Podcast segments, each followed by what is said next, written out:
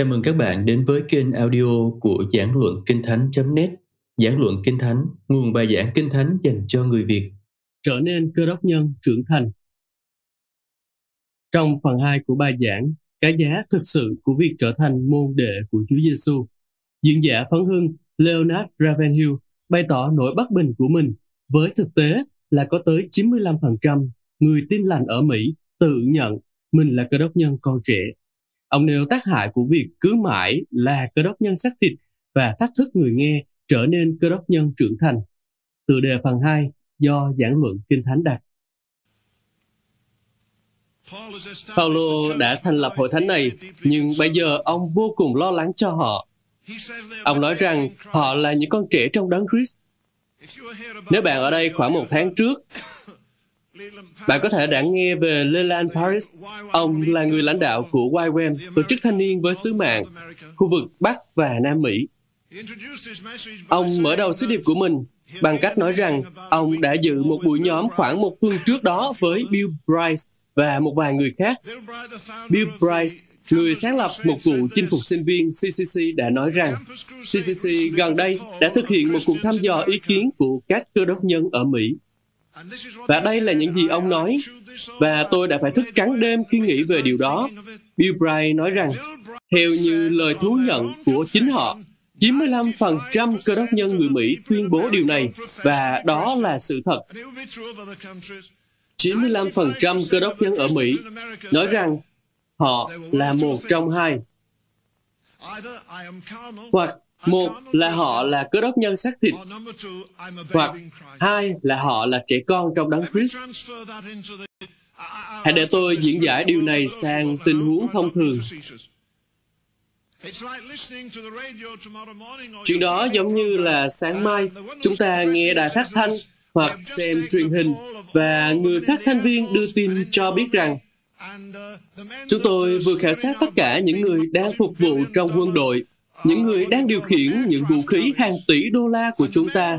Chúng ta gọi đó là gì? Những thuyền trưởng tàu sân bay và những phi công đang lái những chiếc máy bay phản lực siêu thanh, những người lính đang lái xe tăng, những người đang điều khiển các lò phản ứng và cả những tên lửa đạn đạo xuyên lục địa. Chúng tôi đã khảo sát tất cả và chúng tôi thấy rằng quân đội của chúng ta đang được điều hành bởi các binh nhì.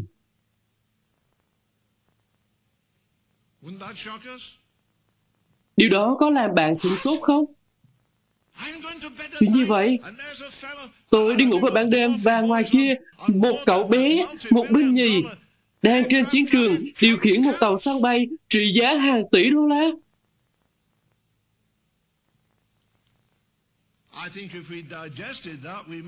Tôi nghĩ nếu chúng ta thực sự ý thức được điều này, thì có lẽ chúng ta sẽ chẳng có buổi nhóm họp nào nữa. Chúng ta đã phải sắp mặt tìm cầu Đức Chúa Trời toàn năng rồi. Nhưng hãy lắng nghe, đây là vấn đề. Tại sao Paulo viết cho những người này rằng ông đang cho họ uống sữa, chứ chưa thể cho họ ăn thức ăn đặc được, vì họ chưa thể tiêu hóa được. Vì anh em không đủ khả năng thuộc linh để tiêu hóa chúng. Hãy lắng nghe, chỉ riêng ở Mỹ ngay bây giờ, tôi dám nói điều này trước mặt Chúa. Tôi tin rằng chúng ta có hàng trăm triệu băng cassette phúc âm. Chúng ta có hàng triệu cuốn sách phúc âm. Chúng ta có hàng trăm trường kinh thánh. Mỗi năm, chúng ta có hàng trăm hội nghị liên quan đến kinh thánh. Chúng ta có những người học thuộc lòng kinh thánh Chúng ta có khoảng 5.000 đài phát thanh, những người mỗi ngày rao giảng kinh thánh. Với số lượng thức ăn để nuôi dưỡng tâm linh nhiều như thế này, chúng ta đang làm gì với tất cả những thức ăn này để mà 95% con dân Chúa bị què quặt thuộc linh? Vẫn là con đỏ, là những trẻ con thuộc linh. Đó không phải là chỗ duy nhất mà Paulo nói điều đó. Ông còn nói điều đó trong Epheso chương số 4 và có số 14. Ông lo lắng cho những tín hữu ở Epheso. Trong Epheso chương số 4 có số 14, để họ sẽ không còn là trẻ con, bị dồi dập và cuốn theo luồng gió học thuyết bởi sự xả quyệt của con người và những mánh khóe lừa dối của họ. Ông lo lắng cho những tín hữu Epheso. Những em bé trong đấng Christ bởi vì họ vẫn còn là trẻ con ở trong Chúa, họ không thể mang vác gánh nặng. Tôi nhớ khi tôi còn là một cậu bé, tôi đã đi ra vườn. Chúng tôi có một khu vườn, một vườn rau. Và tôi cố gắng xách một xô khoai tây. Tôi gồng lên và cố gắng xách cho bằng được. Khi tôi khoảng 13 tuổi, tôi cũng ra vườn, tôi thấy nửa xô khoai tây, tôi xách lên và đem về. Cha tôi bảo, con bỏ xô xuống, con xách một xô đầy đi, bây giờ con đủ mạnh để xách cả xô rồi.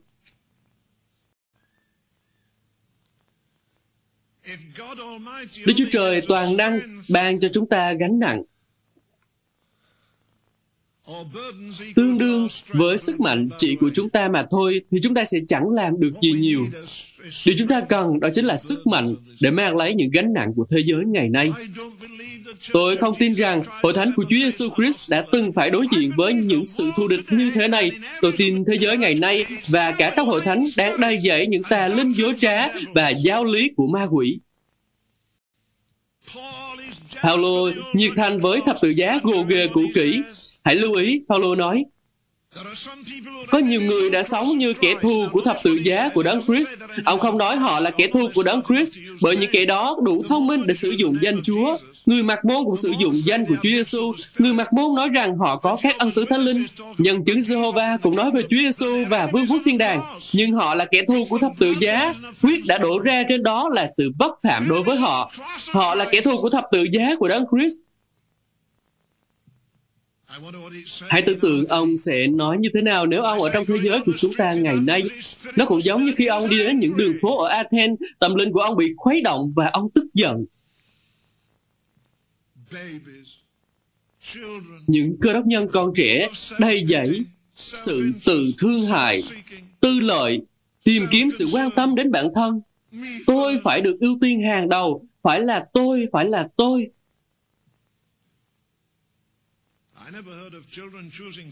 Tôi chưa bao giờ nghe về việc trẻ em chọn kiêng ăn. Tôi chỉ nghe thấy việc trẻ em hướng mũi lên khi người thấy mùi mì spaghetti hoặc là món ăn nào đó. Không nhất thiết phải là người Ý thì mới như vậy.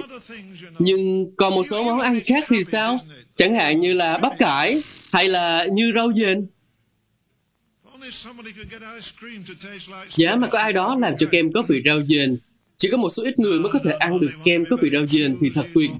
Không, không, không. Trẻ con muốn được chọn đồ ăn, đồ uống cho mình.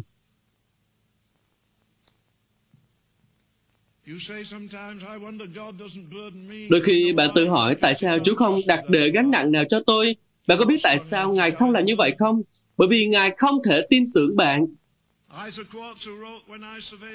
Đó là lý do tại sao bạn không đủ mạnh để mang gánh nặng. Isaac Swart, người đã viết, giờ được chiêm ngưỡng thập giá quý hóa, cũng là người đã nói điều này. Nếu Chúa toàn năng kêu gọi tôi cai quản sáu vũ trụ, không phải sáu trái đất mà là sáu vũ trụ, thì tôi sẽ vui vẻ làm điều đó vì Ngài đã ban ân điển đủ cho tôi.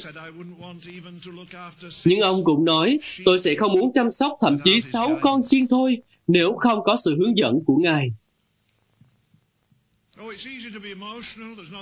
Ồ, thật dễ dàng để trở nên cảm động. Không có gì sai với cảm xúc. Bạn phải có cảm xúc. Nhưng thật sai lầm khi nghĩ rằng đó là tất cả. Trẻ con, trẻ con cũng yêu thương, nhưng chúng chỉ yêu theo cảm xúc. Chúng yêu ai nhất? Ôi, yêu gì Bessie? Tất nhiên là dì Family cũng rất đáng yêu, nhưng dì ấy nghèo. Còn khi có dì Bessie đến, thì các cậu bé nhảy lên vui sướng. Dì đến, dì đến kia. Phải không? Bởi vì dì ấy luôn mang theo những món quà. Và cậu bé yêu người dì ấy vì những món quà đó, bởi vì dì ấy cho, cho, cho và cho. Một số người yêu Đức Chúa Trời chỉ vì Ngài hay ban cho. Chúng ta có những cái thịnh vượng khốn nạn. Paulo rất rõ ràng khi viết thư cho Timothée, ông không nói rằng sẽ có ngày người ta coi sự tin kính như là nguồn lợi vậy. Trong khi một số thánh đồ tốt nhất của Đức Chúa Trời không có một chiếc áo nào để thay. Hãy đọc số mới nhất của tạp chí Reader Digest. Mua, mượn hay là đọc trộm, hãy làm điều gì đó. Đọc trộm rồi trả lại. Có một bài báo rất hay trong số tháng này về một đất nước mà chúng ta quên lãng. Tôi có thông tin, không phải là vì tôi là người Anh, hãy quên giọng nói của tôi nhé. Tôi sống ở Mỹ từ năm 1950, nhưng ờ, không phải vì tôi thích đất nước này, mà là Chúa sai tôi đến đây. Ngài đã không sai bạn đến đây vì bạn đã sinh ra ở đây rồi. Bạn không có sự lựa chọn nào khác, đa số các bạn là như vậy. Đừng cảm thấy buồn về điều đó nhé. Nhưng tôi đến đây vì Chúa sai tôi đến. Tôi rất vui vì đã đến. Nhưng hãy quay lại vấn đề này. Tôi tin rằng Hội Thánh đang phải đối mặt với sự thù địch lớn nhất. Tôi tin rằng chưa từng bao giờ có một cuộc chiến trên trời như thế. Trở lại những năm 1895, 1896, khi Công ước Keswick được thiết lập và bà Pence Lewis là một trong những người thiết lập. Bà ấy không phải ra từ cuộc phấn hương ở xứ Wales, mà là từ Keswick. Và bà Penn uh, à, Lewis trong những ngày đó đã nói, chúng ta đang đối diện với cuộc xâm lược chưa từng có của quyền lực gian ác, và chúng ta đã có hai cuộc thế chiến đẫm máu kể từ đó. Tôi mạo muội nói rằng, tôi tin bây giờ quốc gia này đang đau khổ vì tội lỗi của cha ông chúng ta, vì những gì họ đã đối xử với những người nô lệ trong thời còn chế độ nô lệ Chúng ta đang phải chịu khổ vì điều đó. Bởi vì sự gian ác có thể đem sự khốn khổ đến với thế hệ thứ ba, thứ tư. Chúng ta đang phải chịu khốn khổ vì những hủy diệt để xảy ra ở Việt Nam. Chúng ta đang phải chịu khổ vì Nixon và Kissinger. Chúng ta đã nói là sẽ không ném bom Campuchia, nhưng cuối cùng lại ném bom họ trong vài năm liền. Và bây giờ, chúng ta đang cố gắng thân thiện với những con người dễ thương đó. Ngài Caster nói rằng chúng ta vẫn có thể khắc phục được điều đó bằng hiệp định hạn chế vũ khí tấn công chiến lược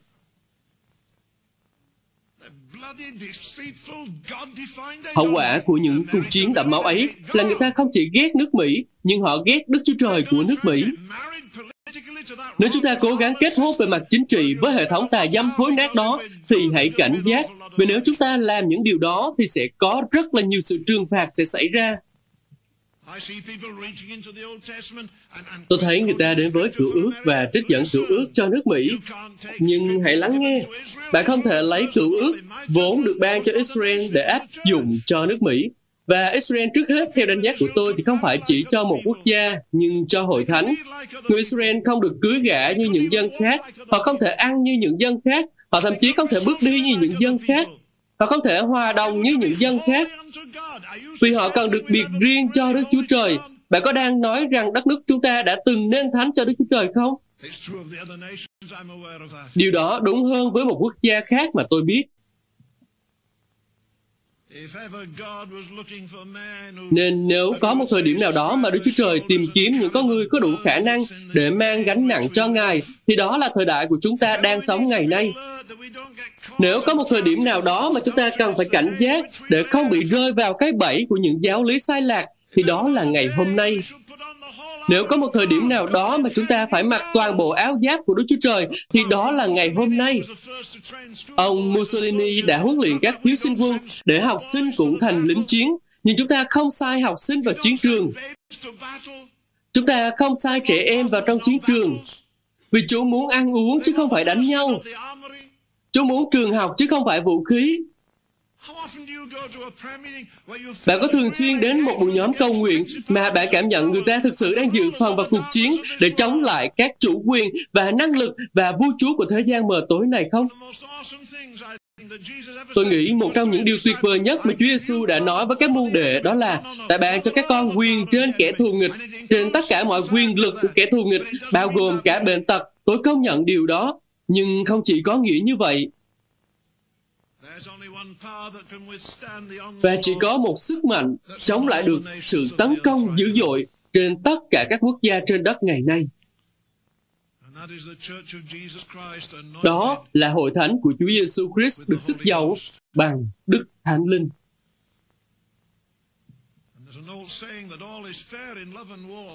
Có một câu thành ngữ nói rằng mọi phương tiện đều đúng trong tình yêu và chiến tranh. Và tôi nói bạn nghe, nếu bạn quấy rối địa ngục thì ma quỷ sẽ dùng mọi phương tiện để chống lại bạn. Bạn sẽ bị hiểu sai, bạn sẽ bị vu khống, và nếu bạn không đủ dày mặt, chính xác hơn là nếu bạn không đủ trưởng thành, thì ma quỷ sẽ đánh gục bạn.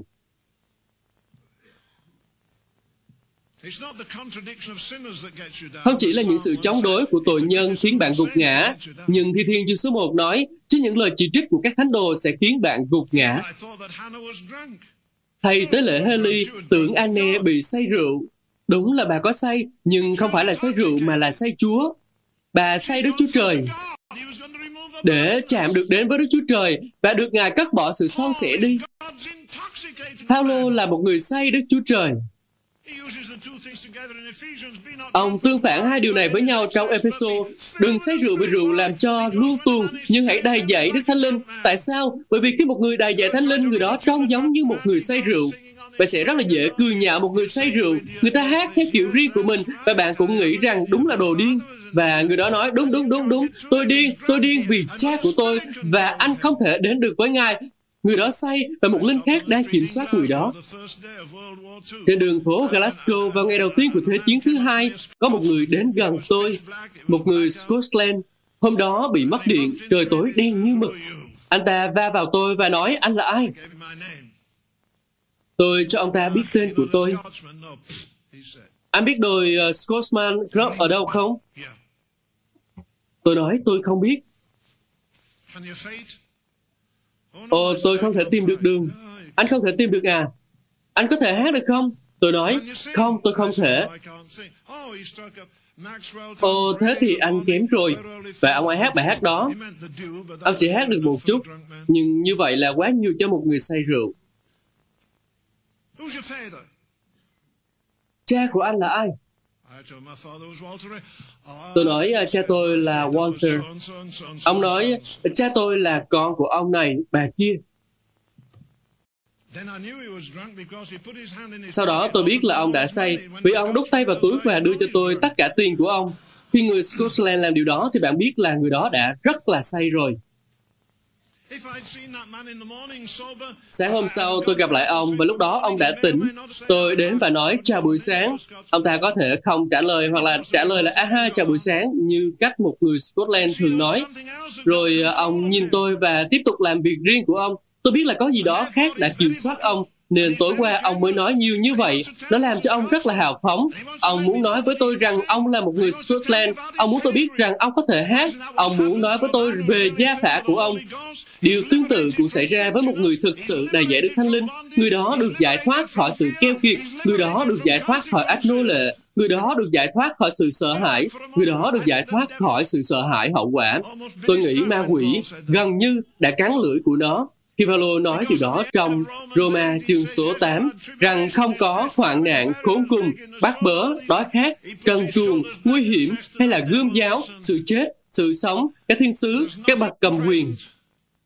Việc hiện tại, việc tương lai, các quyền lực, chiều cao, chiều sâu hoặc là một tạo vật nào cũng không thể phân rẽ chúng ta khỏi tình yêu thương của Đức Chúa Trời trong Chúa Giêsu Christ nên ma quỷ, hãy quay trở về địa ngục là nơi mà từ đó ngươi đến đi.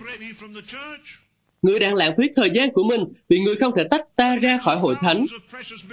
Nhưng vẫn đang có hàng chục ngàn tín đồ bị cầm tù sáng nay hoặc là bị quản chế. Tôi chắc rằng Tổng thống Carter hy vọng có thể sớm giải quyết vụ khủng hoảng con tin ở Iran. Nhưng tôi vẫn tự hỏi là tại sao 10 đến 20 nghìn người Do Thái và những người khác có thể ra khỏi Nga mỗi năm mà 7 người ngũ tuần vẫn phải ở lại trong Đại sứ quán Anh và Mỹ trong suốt 2 năm qua. Và cả những người khác là những người chúng ta không thể đếm hết được đang bị giam cầm trên khắp thế giới. Và có người hỏi Tổng thống Castro về vấn đề nhân quyền, nhưng ông ta chỉ nói đây không phải là về vấn đề chính trị mà là vấn đề tôn giáo.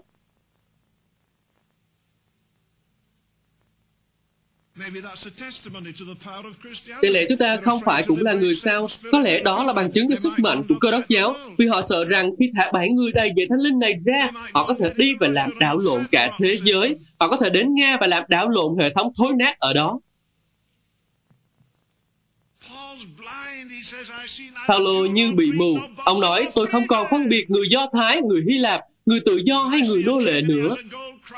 Và nếu tôi thấy một ông vua với vương miện bằng vàng và vinh quang lộng lẫy thì đã sao? Trong một nghĩa khác, ông ta vẫn là người chết.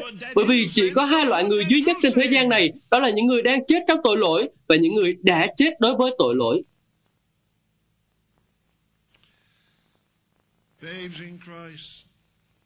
con trẻ trong đấng Christ. Có một dấu hiệu để nhận biết những người là con trẻ trong đấng Christ đó là sự bướng bỉnh. Có một cô gái đã làm chứng sáng nay về sự bướng bỉnh và không sẵn lòng làm theo những gì Đức Chúa Trời đã phán. Rất là nhiều người ở đây cũng như vậy. Bạn không cần được soi sáng thêm vì điều đó sẽ chỉ làm cho bạn tệ hơn trong ngày phán xét. Vì những gì bạn cần là vâng lời nhiều hơn. Một số người trong suốt nhiều năm biết những gì mình cần phải làm nhưng cứ trì hoãn.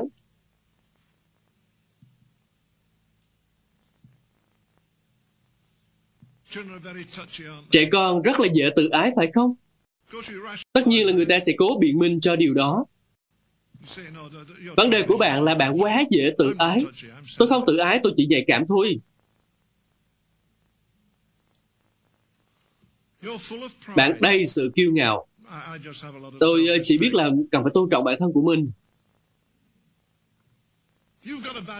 Bạn nóng giận, đó là cơn giận thánh.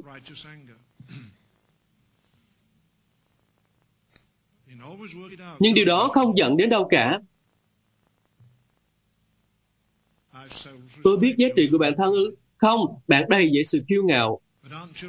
Không phải trẻ con rất là dễ bị tổn thương sao? Chúng rất là dễ bị vấp phạm.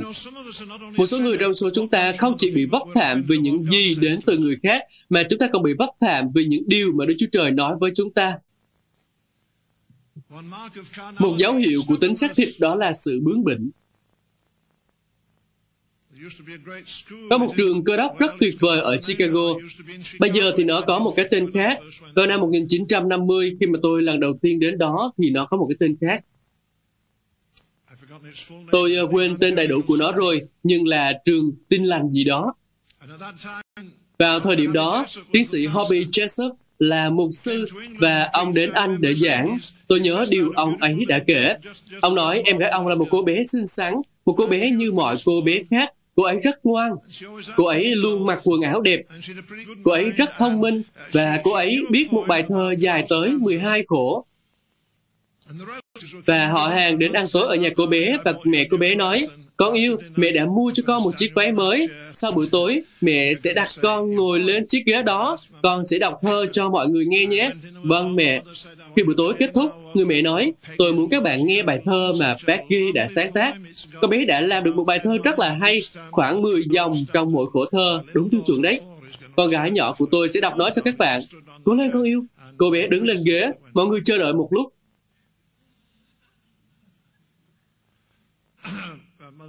Và người mẹ nói, Becky, con đọc vài câu đi.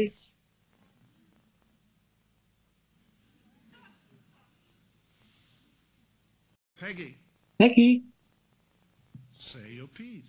hãy đọc vài câu đi. Nếu con không đọc thì con sẽ đi lên gác. Becky cố lên nào. Mẹ bế cô lên lầu và nhốt cô trong một cái tủ lớn cũ kỹ và đóng cửa lại. Rồi người mẹ mãi lo tiếp khách dự tiệc nên quên mất cô bé đang bị nhốt. Cuối buổi, bà mới nhớ ra, ôi tội nghiệp con bé Becky. Bà lên tầng trên và nghe thấy tiếng rất lạ.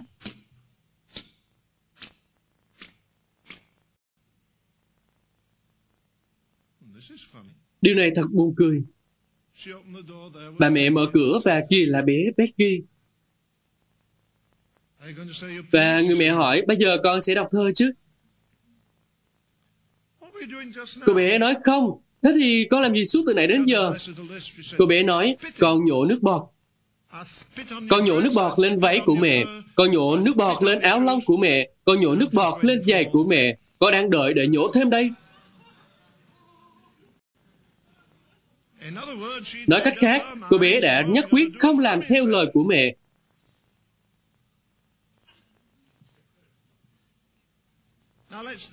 Bây giờ chúng ta hãy phân tích điều này một chút.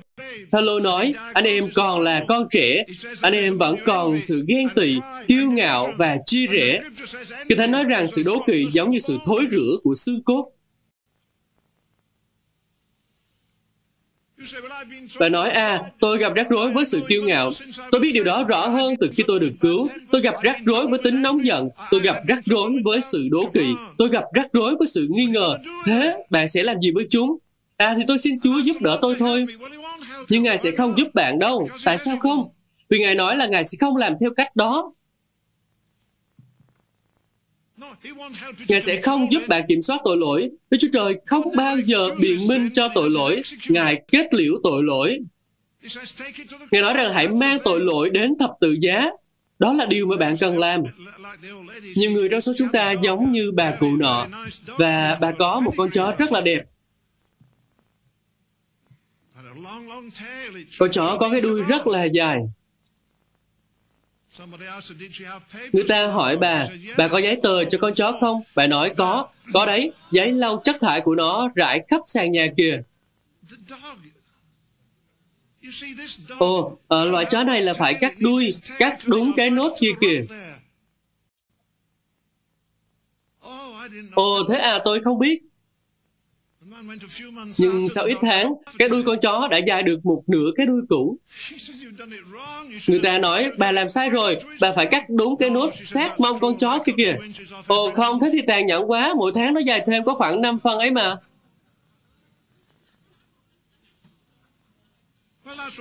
Đó là những gì mà một số người trong số chúng ta làm. Tôi không nghĩ rằng tôi sẽ sống trong xác thịt. Sang năm tôi sẽ tốt hơn năm nay. Tôi nghĩ là sang năm tôi sẽ đỡ bị tổn thương hơn năm nay. Tôi nghĩ là à, tôi sẽ trưởng thành hơn vào năm sau. Tôi nghĩ năm sau tính khí của tôi sẽ không còn tệ nữa. Tôi không nghĩ là tôi là người có tính chỉ trích. Tôi không nghĩ mình là người tệ bạc. Tôi không nghĩ tôi là yếu đuối trong đời sống cầu nguyện. Tôi không nghĩ rằng tôi hay coi mình là trung tâm. Hãy đọc Roma chương số 7, bạn sẽ thấy từ tôi xuất hiện 19 lần. Tôi, tôi, tôi. Trong cùng một chương đó, hãy đếm xem từ Thánh Linh được nhắc đến bao nhiêu lần. Không được nhắc đến một lần nào cả. Tại sao? Bởi vì đó là lối sống của một người tự cho mình là trung tâm. Từ Roma chương số 8 nói về một đời sống chiến thắng. Roma chương số 7 như đang diễu hành trong tang lễ. Roma chương số 8 như đang diễu hành trong một đám cưới. Roma chương số 7 nói về việc trở thành nô lệ. Roma chương số 8 như thể Phaolô nói rằng trong đêm tối đau buồn của tôi, Chúa Giêsu đáng cứu rỗi tôi đã đến. Roma chương số 7 từ tôi xuất hiện 31 lần. Roma chương số 8 từ tôi chỉ xuất hiện hai lần. Nhưng đó là khi ông nói rằng tôi đã nhận ra và tôi tin chắc. Nhưng 19 lần từ Thánh Linh được nhắc đến vì đó là khi tâm linh đã cai trị trong đời sống của Phaolô trong chương 8. Đây là ý cuối của tôi.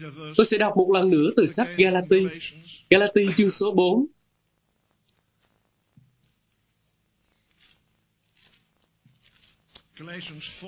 Galati chương số 4. Hãy xem câu số 1.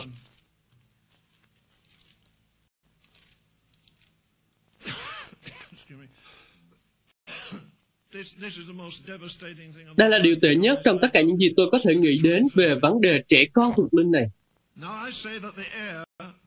Đó là bao lâu người thừa kế còn thơ ấu, dù làm chủ toàn bộ tài sản, thì cũng không khác gì một nô lệ. Chúng ta thấy ở đây hình ảnh của một cậu bé khoảng 13-14 tuổi, được cha để lại cho một ngàn mẫu đất, một cái máy bay cá nhân, một cái sân xinh xắn, 10 triệu đô la tiền mặt. Nhưng cậu bé 14 tuổi bất lực phải làm công việc như một người đầy tớ và dọn dẹp chuồng ngựa. Tại sao? Cậu ta là người thừa kế mà. Là người thừa kế của một người giàu có đã chết gần đây. Cậu ta có quyền nhân thân hợp pháp để thừa hưởng khối tài sản đó. Cậu ta cũng có giấy khai sinh, nhưng nó chưa đem ích lợi gì cho cậu. Bao lâu người thừa kế còn thơ ấu, dù làm chủ toàn bộ tài sản, người ấy còn phải ở dưới quyền của những người giám hộ và quản gia cho đến thời hạn mà người cha đã định. Bạn có nhớ những lời tuyệt vời mà Chúa Giêsu đã nói với các môn đệ? Ta còn nhiều điều muốn nói với các con, nhưng các con vẫn chưa đủ khả năng để nhận lãnh không? Tôi nói một cách tôn kính với Đức Chúa Trời toàn năng, xin Chúa đừng để điều đó xảy ra với con tại ngai phán xét. Xin đừng để con đứng trước John Wesley và Charles Finney và những tôi tớ vĩ đại của mọi thời đại. Để nghe tiếng Chúa nói, ta có nhiều điều muốn nói với con, nhưng con quá bận tâm lo lắng với đời này, nên ta không thể đem những điều đó đến với con được. Mà ta có cho thì con cũng không đủ trưởng thành để mà nhận lãnh chúng. Và con có thể dễ dàng khạc nhổ vào những điều đó. Thế hệ này rất dễ dàng trích dẫn lời của Chúa Giêsu rằng họ sẽ làm những việc Ngài làm và làm những việc lớn hơn nữa. Nhưng tôi chỉ mong được thấy chúng ta bắt đầu làm ngay những việc nhỏ hơn trước đã. Tôi muốn thấy một nhóm người sẽ đến những nơi như ngoại ô Dallas. Không, nơi đó có quá nhiều sinh viên trường kinh thánh rồi. Đến một thành phố hoang vắng hơn và làm việc ở đó và tuyên bố rằng Tôi ờ, sẽ không đi ra khỏi thành phố này cho đến khi có hai sự vận động xảy ra. Một là Chúa hành động và hai là ma quỷ chạy ra khỏi nơi này. Nhưng chúng ta lại không thấy nhiều người làm được như thế. Họ chỉ đến trong một chuyến bay vào ban đêm, nhận thật là nhiều tiền dân hiến. Họ là những người có tài ăn nói. Nhưng hãy để ý, Paulo không rao giảng phúc âm bằng những lời hoa mỹ. Đó là một phúc âm thô kệch, đó là một phúc âm đậm máu, đó là một phúc âm của sự hy sinh. Tôi tin rằng đạo đức cốt lõi của cơ đốc giáo là sự hy sinh, chứ không phải sự thành công thịnh vượng của đời này. Đó là sự hy sinh. Năm phút sau khi mà chúng ta vào cõi vĩnh cửu, tôi tin rằng ai cũng sẽ ước gì mình đã hy sinh nhiều hơn, hầu vì Chúa nhiều hơn, yêu thương nhiều hơn, đổ mồ hôi nhiều hơn, sống ân điển nhiều hơn, than khóc nhiều hơn.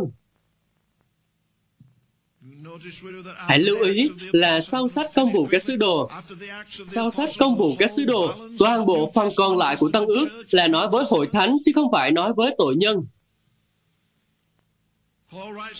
Paulo viết cho hội thánh Thessalonica và nói, tôi cầu nguyện cả ngày lẫn đêm. Không chỉ cầu nguyện, ông nói tôi cầu nguyện khẩn thiết ngày đêm. Ông cầu nguyện những lời cầu nguyện sốt sắng, hữu hiệu của một người công bình cho hội thánh. Phải, cho hội thánh, không phải để họ thoát khỏi cảnh nghèo, không phải để họ thoát khỏi chế độ nô lệ. Ông đã cầu nguyện cho điều gì? Ông nói tôi cầu nguyện cả ngày lẫn đêm cho điều gì? Ông cầu nguyện cho đức tin của họ. Tôi cầu nguyện ngày đêm để đức tin của anh chị em có thể được củng cố.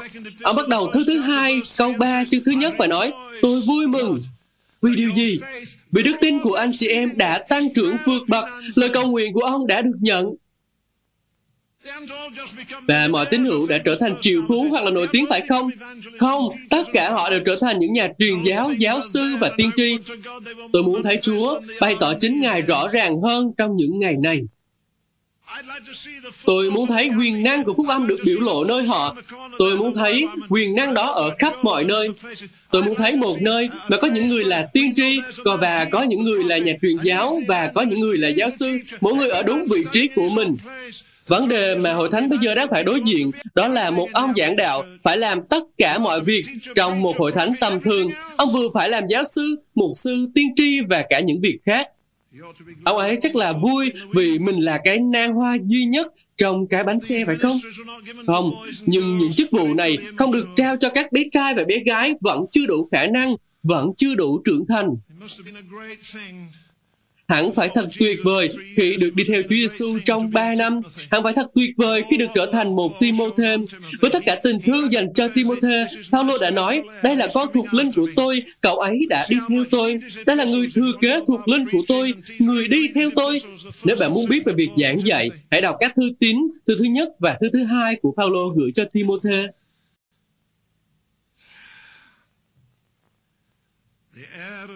Bao lâu người thừa kế còn thơ ấu? Dù làm chủ toàn bộ tài sản thì cũng không khác gì một nô lệ. Người đó cần phải đến tuổi trưởng thành. Cần bao nhiêu thời gian để một người trưởng thành tôi không biết. Tôi sẽ hỏi Chúa điều đó. Hoặc những người khôn ngoan khác ở đây. Ở đây có ba người thông thái ở hàng ghế đầu. Thật đáng kinh ngạc. Paulo là nhà thần học sâu sắc nhất mà hội thánh từng có. Và thông thường khi nói về các sứ đồ, chúng ta gọi Giăng là sứ đồ của tình yêu thương. Nhưng Giăng không phải là người viết Corinto nhất chương số 13.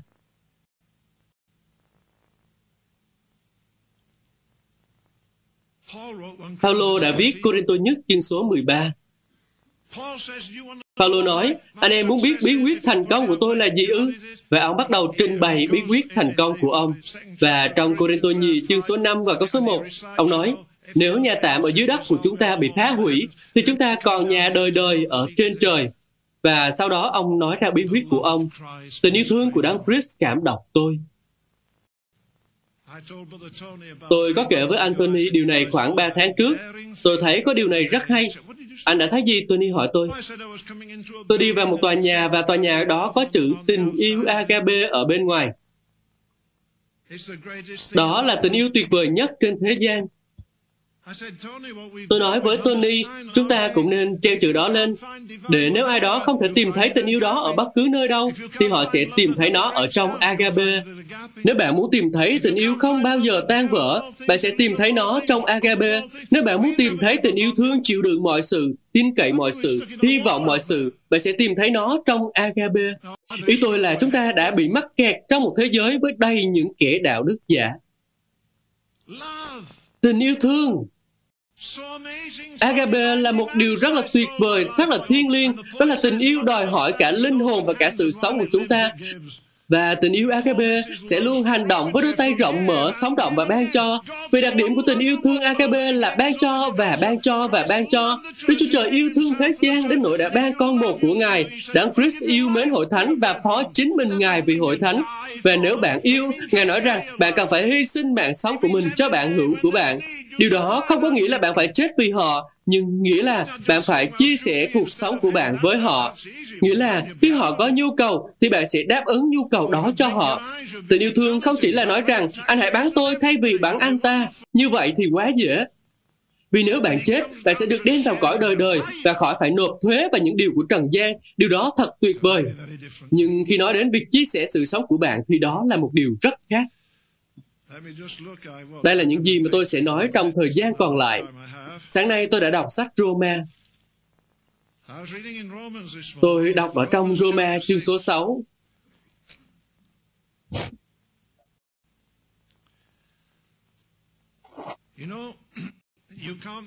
Bạn không thể tìm thấy trong tấn ước bất kỳ nơi nào nói về việc những môn đồ được an toàn. Nhưng bạn có thể tìm thấy rất là nhiều chỗ nói về việc họ được đầy dạy Đức Thánh Linh. Khi con dân Israel ra khỏi Ai Cập, Ai Cập là hình bóng của thế gian. Họ rời khỏi Pharaoh, Pharaoh là hình bóng của ma quỷ. Khi họ ra khỏi Ai Cập, họ hát một bài hát. Nhưng khi họ đi vào đất hứa, đất Canaan, họ đã dựng một bàn thờ. Họ đã dựng một đống đá tưởng niệm. Một kỷ niệm đời đời khi họ vừa bước vào đất hứa, một vùng đất đầy sữa và mật ong Đôi khi chúng ta tưởng rằng được đầy dạy Thánh Linh là câu trả lời cho tất cả các vấn đề của chúng ta. Đó là kết thúc cho tất cả các vấn đề của chúng ta, đúng vậy, nhưng là kết thúc cho một khởi đầu của những nan đề dạng mới. Hội thánh đầu tiên đã bắt đầu như vậy. Chúa Giêsu được đầy Đức Thánh Linh và ngay lập tức Ngài được Thánh Linh dẫn vào trong đồng vắng. Phép báp tem trong Đức Thánh Linh có thể làm rất là nhiều điều cho chúng ta. Chúng ta có nên ao ước điều đó không? Chắc chắn chúng ta nên ao ước nhưng tôi sẽ cho bạn biết điều đó đã dẫn đến chuyện gì cho những người ở trong công vụ chương số 2. Và rất là nhiều người nói, tôi có trải nghiệm tiếp theo. Nhưng từ công vụ chương số 2 qua công vụ chương số 3, trong vụ chương số 3 dẫn họ đến đâu? Đến nhà tù. Tôi biết nhiều người đầy giải Đức Thánh Linh đang ở trong tù. Nhưng thế đấy, trong tù, ở trong tù, họ đang ở trong tù. Đó là sự ràng buộc như thể bạn đang ở trên tàu khi động cơ đã khởi động và tàu đã bắt đầu chạy. Và điều duy nhất giữ bạn an toàn là đoàn tàu đó, nó được điều khiển bởi hai dải kim loại của đường ray, nếu không thì con tàu đó sẽ rất nguy hiểm. Cũng vậy, sự tự do của chúng ta giống như kiểm soát không lưu. Sự tự do duy nhất mà chúng ta có thể có được trên thế gian này là phải biết lệ thuộc vào Đức Chúa Trời, là thoát ra khỏi sự nô lệ của tội lỗi và trở nên nô lệ cho Đức Chúa Trời. Bây giờ bạn hãy xem điều mà chương 6 của sách Roma nói. Vậy, bởi báp tem, chúng ta đã được chôn vào trong sự chết với Ngài. Chúng ta là những người đã được chôn vào trong điều gì? Vào trong sự chết của Ngài. Câu số 5 nói, chúng ta đã được hiệp nhất với Ngài trong sự chết giống như sự chết của Ngài. Chúng ta biết rằng con người cũ của chúng ta đã cùng bị đóng đinh vào thập tự giá với Ngài để con người tội lỗi bị tiêu diệt và chúng ta không còn làm nô lệ cho tội lỗi nữa. Bây giờ hãy xem, bạn đang phục vụ Đức Chúa Trời hay là bạn đang phục vụ bản thân hay là bạn đang phục vụ tội lỗi?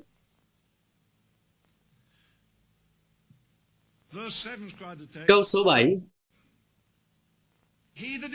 Vì ai đã chết thì được thoát khỏi tội lỗi. Không không, không có nghĩa là thân thể chúng ta phải chết. Câu số 8 nói tiếp, nhưng nếu chúng ta đã cùng chết với Đấng Christ, thì chúng ta tin rằng mình cũng sẽ cùng sống lại với Ngài. Câu số 9, chúng ta biết rằng Đấng Christ lại sống lại từ cõi chết thì sẽ không bao giờ chết nữa. Sự chết không còn cai trị trên Ngài. Vì Ngài đã chết là chết cho tội lỗi một lần đủ cả, nhưng Ngài sống là sống cho Đức Chúa Trời. Và anh em cũng phải kể mình là đã chết đối với tội lỗi. Vâng, khi điều đó xảy ra, bạn không bao giờ nên quên sự kiện đó khi bạn dự đám tang của chính mình.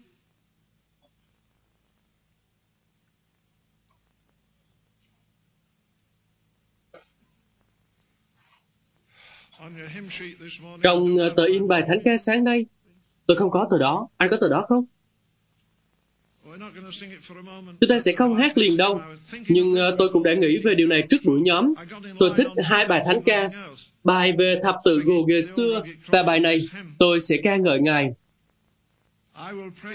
Hãy nhìn vào uh, khổ thơ thứ hai. Mặc dù con đường có chật và hẹp, tất cả mọi điều từng ao ước đã bị cuốn trôi. Những tham vọng, kế hoạch và ham muốn nay đã tan tành. Tôi đã nói trong một buổi nhóm ở Scotland nhiều năm trước, tôi nói nếu các bạn muốn những điều này xảy ra trong cuộc sống của các bạn, bạn cần phải đem tham vọng của bạn, kế hoạch của bạn, mong muốn của bạn, ước ao của bạn và cuộc sống của bạn và đặt nó trên bàn thờ của Đức Chúa Trời để Ngài đốt cháy nó. Rồi với đám tro tàn ấy, Đức Chúa Trời sẽ làm được nhiều điều hơn so với toàn bộ những gì bạn có thể làm trong sự toan tính của mình.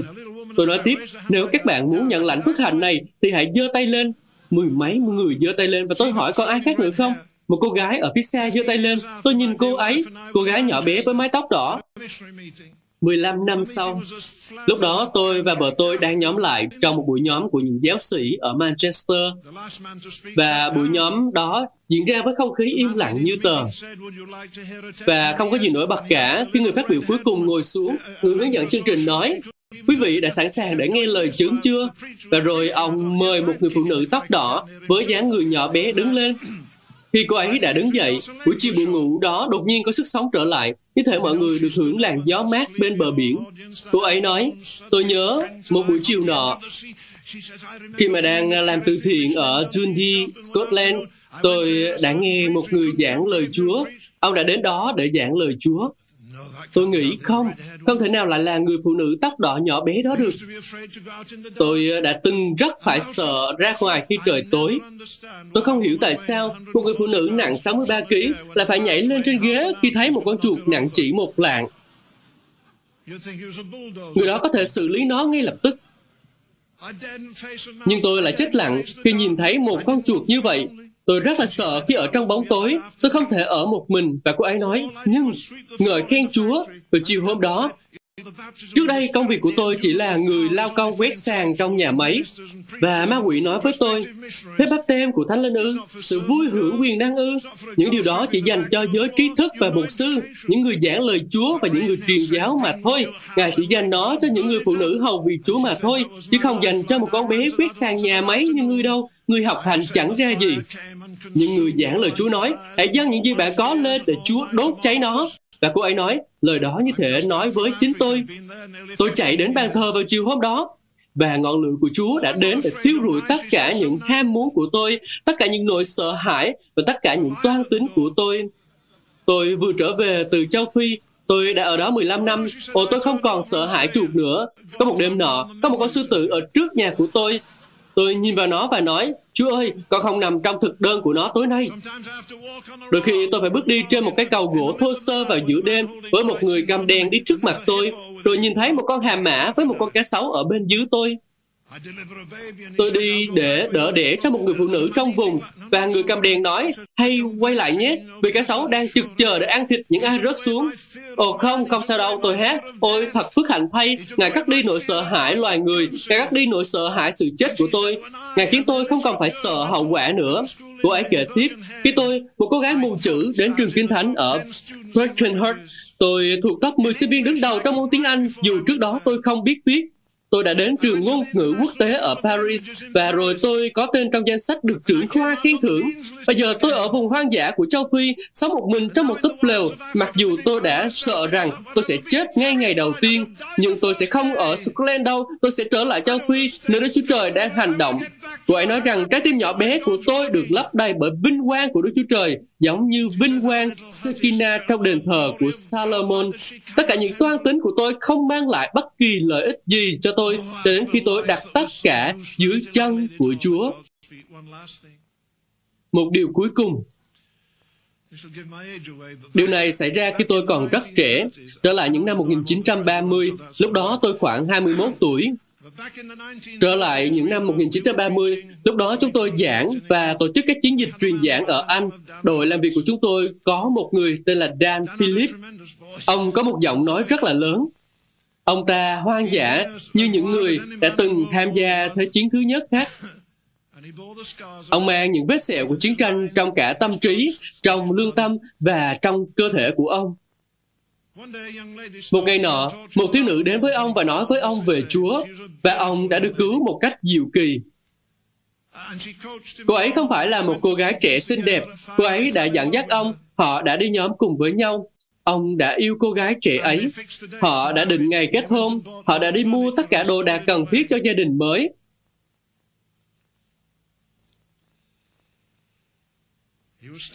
Một đêm nọ, khi đang ở trong một buổi nhóm, Hội Thánh bắt đầu hát một bài hát thánh ca tận hiến.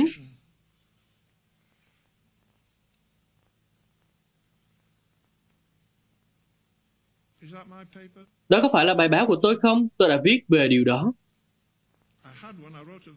Tôi đã có khi tôi viết một câu thơ à, và tôi đã cố gắng nhớ. Không, nó ở bên trong. Tôi đã có nó ở đây. Cảm ơn bạn. Rồi mà tên người ấy là Dan Philip. Một bầu không khí tuyệt vời trong nhà thờ ở Manchester đó. Mọi người đều cảm thấy Đức Chúa Trời đang hành động. Nhưng Dan cảm thấy rất đặc biệt khi nghe họ hát câu này. Tại đây, con dâng hiến hết mình cho Chúa, kể cả bạn bè, thời gian và trần thế.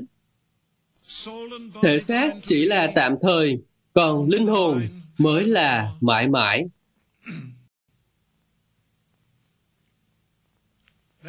Chúng ta hãy hát câu đó một lần nữa, người hướng dẫn nói. Tại đây, con dâng hiến hết mình cho Chúa, kể cả bạn bè của con. Và anh ta nhìn vào cô gái bên cạnh. Anh ta sẽ kết hôn với cô ấy trong vài tháng nữa. Ở đây tôi dâng hiến hết chính mình cho Chúa, kể cả bạn bè của tôi. Ta muốn bạn của con, ta muốn thời gian của con.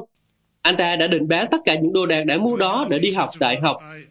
Khi ra ngoài, anh ta nói với cô, anh à, phải nói với em điều này, đây là điều rất là quan trọng. Chà, tại sao tối qua anh không nói với em? Anh không biết. Anh đã không biết cho đến vài phút trước trong buổi nhóm. Trong buổi nhóm à, đúng rồi em, thì chúng ta đang hát và dần hiến hết chính mình cho Chúa, kể cả bạn bè và thời gian. Anh đã hát những lời đó hàng trăm lần, nhưng chưa bao giờ anh cảm thấy như ngày hôm nay. Chúng ta phải hoãn đám cưới thôi em. Anh có chắc không? Có. Anh à, đã định xúc tiến nhưng Chúa phán, con có yêu nàng hơn con yêu ta không? Ta để cho con lựa chọn. Nếu con kết hôn, ta sẽ không giết con đâu.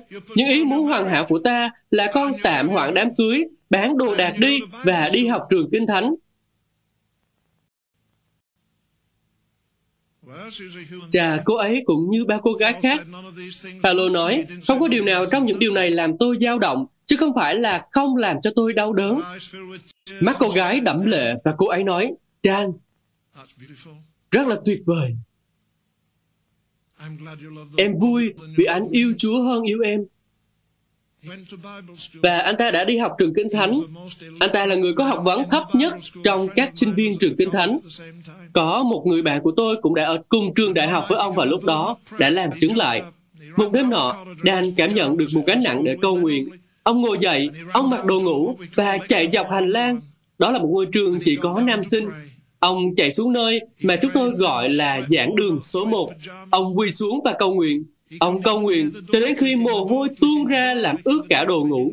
Ông thậm chí không thể nghe thấy tiếng gõ cửa, gõ cửa, gõ cửa, gõ cửa. Không đầy một giờ, mọi người trong trường đại học đều có mặt ở căn phòng đó và gục mặt xuống cầu nguyện. Trường đại học đó chưa bao giờ có sự phấn hưng như vậy từ trước đây hoặc là sau này. Kết quả là họ đều trở thành những người rao giảng lời Chúa Họ là những người sẽ đi đến tận cùng trái đất. Hãy cẩn thận, bởi vì bạn có thể có Chúa Giêsu là cứu Chúa của bạn, nhưng lại không phải là chủ của bạn. Điều đó hoàn toàn không phù hợp với Kinh Thánh. Tôi tin rằng chúng ta nên bất bình vì tình trạng 95% cơ đốc nhân trên toàn nước Mỹ thừa nhận mình là một tín đồ yếu đuối. Đức Chúa Trời không thể tin tưởng họ để giao phó cho họ những khải tượng của Ngài. Ngài không thể tin tưởng để giao cho họ những gánh nặng. Bạn không thể tin tưởng để giao châu báu cho trẻ em. Vì với chúng, những điều đó không có ý nghĩa hoặc là giá trị gì. Bạn không thể tin tưởng để giao cho chúng việc gì đó cần sự dũng cảm vì chúng quá rụt rè. Bạn không thể tin tưởng để giao cho chúng bất kỳ gánh nặng nào và chúng sẽ làm hỏng tất cả những kế hoạch của bạn. Và ở giữa bài thánh ca kỳ diệu vô song về tình yêu đó, Corinto nhất chương số 13, tôi chắc chắn đó là điều mà Paulo đã trải nghiệm. Ông đã tìm thấy tình yêu tuyệt vời đó. Ông đã tìm thấy tình yêu kiên nhẫn đó. Tình yêu không bao giờ làm điều trái phép. Ông thấy mình được yêu thương để có thể chịu đựng mọi sự đánh đập hay là thậm chí là những ánh mắt soi mói từ cả những người đầy dễ Đức Thánh Linh vì họ nghĩ rằng ông là kẻ cuồng tín. Ở giữa chương tuyệt vời đó, tự nhiên lại có một chỗ khựng lại, mà có lẽ những người khác sẽ không bao giờ hiểu tại sao khi ông nói, nhưng khi đã trưởng thành, tôi bỏ những điều thuộc về trẻ con. Điều đó cũng chắc chắn như khi con cái Israel vượt qua sông và bước vào đất hứa, họ biết chắc và nói rằng đây là đất hứa của Đức Chúa Trời. Đó là một điểm đến trong hành trình của ông. Tôi tin là ông đã theo đuổi Đức Chúa Trời để Ngài bày tỏ chính Ngài cho ông.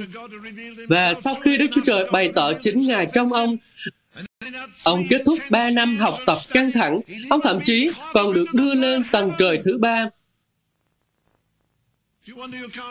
Nếu bạn hỏi ông, tại sao ông không thoái lui, tại sao ông không lùi bước?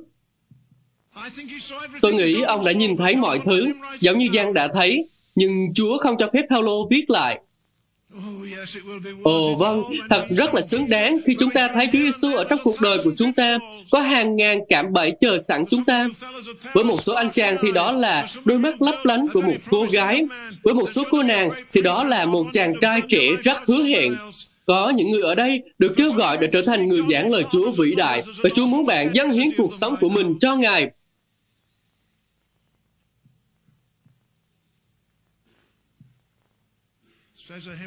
Đối với một số người, đó là sự kêu gọi để trở thành những người cha và người mẹ tin kính, vì đang có một sự khan hiếm khủng khiếp những người làm cha, làm mẹ như vậy ngay bây giờ. Như một bài thánh ca cổ có viết, phải làm sao để trái tim tội lỗi của chúng ta tìm thấy được sự an nghỉ đã hứa trong Ngài. Và khi vào đó rồi, thì đó cũng là lúc cuộc chiến của chúng ta kết thúc. Chúng ta đơn giản là tin cậy Chúa và nói thật tôi được phước. Nếu bạn tiến lên phía bàn thờ vào sáng ngày hôm nay, tôi sẽ yêu cầu bạn tiến lên vì một điều.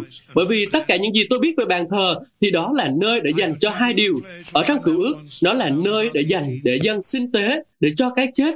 Và đó là nơi mà tôi đã quỳ xuống khi tôi khoảng 18 tuổi, được coi như là người lãnh đạo giới trẻ của hội thánh.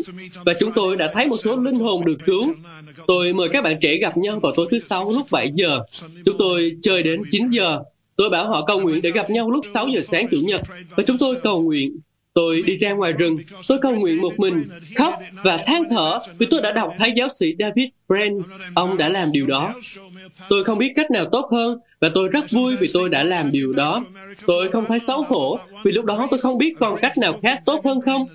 Đôi khi tôi nghĩ rằng Chúa đã sai tôi đến Mỹ vì những gì tôi học được từ cuốn sách ngắn gọn về David Brand đó. Còn người ấy là người đã chết ở tuổi 28, nóng cháy vì Chúa, vì sự thống khổ trong lòng của ông khi ông cầu nguyện. Bàn thờ là nơi dân sinh tế, cái giá của nó không hề rẻ chút nào. Bàn thờ là nơi dành cho sự chết, và sau khi chúng ta chết, chúng ta được làm cho sống lại trong sự sống mới. Trong Thi Thiên 133, khi Thầy Tế Lễ được sức dầu, dầu là một biểu tượng của Đức Thánh Linh trong Kinh Thánh. Dầu được đổ lên đầu của ông và nó chảy xuống tóc ông, nó chảy xuống râu ông và chảy lên quần áo của ông và nó chảy ra khỏi quần áo của ông và rơi xuống sàn nhà. Dầu không chạm vào xác thịt. Xuất Egypto ký chương số 25 nói rằng sự sức dầu sẽ không đến trên xác thịt. Nên bạn hãy chọn từ bỏ lối sống theo xác thịt. Bởi vì ngày nay có quá nhiều cơ đốc nhân xác thịt, quá nhiều cái tôi, quá nhiều sự ích kỷ, tự xem mình là trung tâm, chỉ quan tâm đến mình, chỉ lo tìm kiếm vinh quang cho mình. Nếu bạn tiến lên bàn thờ hôm nay, hãy đến để chết đi bản tính xác thịt của mình. Hãy nói với Chúa rằng sáng nay con từ bỏ tất cả các quyền của con, Chúa ơi. Hãy nói với Ngài rằng bạn thà sống 6 tháng với sự sức giàu của Đức Thánh Linh, còn hơn là sống thêm 60 năm mà không có Ngài. Hãy nói rằng bạn dâng cho Ngài tay chân của bạn, tâm trí của bạn, tất cả những gì bạn biết và tất cả những gì bạn không biết là những điều đã làm cho bạn phải chịu đựng sự kiêu ngạo đó khiến những điều đó luôn tìm cách đến với bạn, khiến bạn làm như vậy. Sự ghen tị khiến bạn nóng nảy. Đừng xin Chúa giúp đỡ, nhưng hãy xin Đức Chúa Trời đóng đinh chúng vào thập tự giá. Chúng ta hãy đứng lên và hát bài hát thánh ca này được không? Hãy bắt đầu hát. Chúng ta hãy bắt đầu hát từ câu đầu tiên. Nếu bạn đang tiến lên, tôi không năn nỉ bạn tiến lên. Tôi không quan tâm bạn có tiến lên hay không. Điều đó không làm tôi bận tâm. Nhưng mà điều mà tôi muốn là bạn hãy dâng đời sống của mình cho Chúa. Các bạn vừa nghe xong bài giảng được phát trên kênh audio của giảng luận Kinh Thánh. Kênh nhằm cung cấp cho các tín hữu và tôi tớ Chúa người Việt những bài giảng chọn lọc của các diễn giả kinh điển trong những thời đại khác nhau. Để biết thêm thông tin về chúng tôi, xin vui lòng truy cập trang web giảng luận kinh thánh.net. Xin chào và hẹn gặp lại các bạn trong những bài giảng tiếp theo.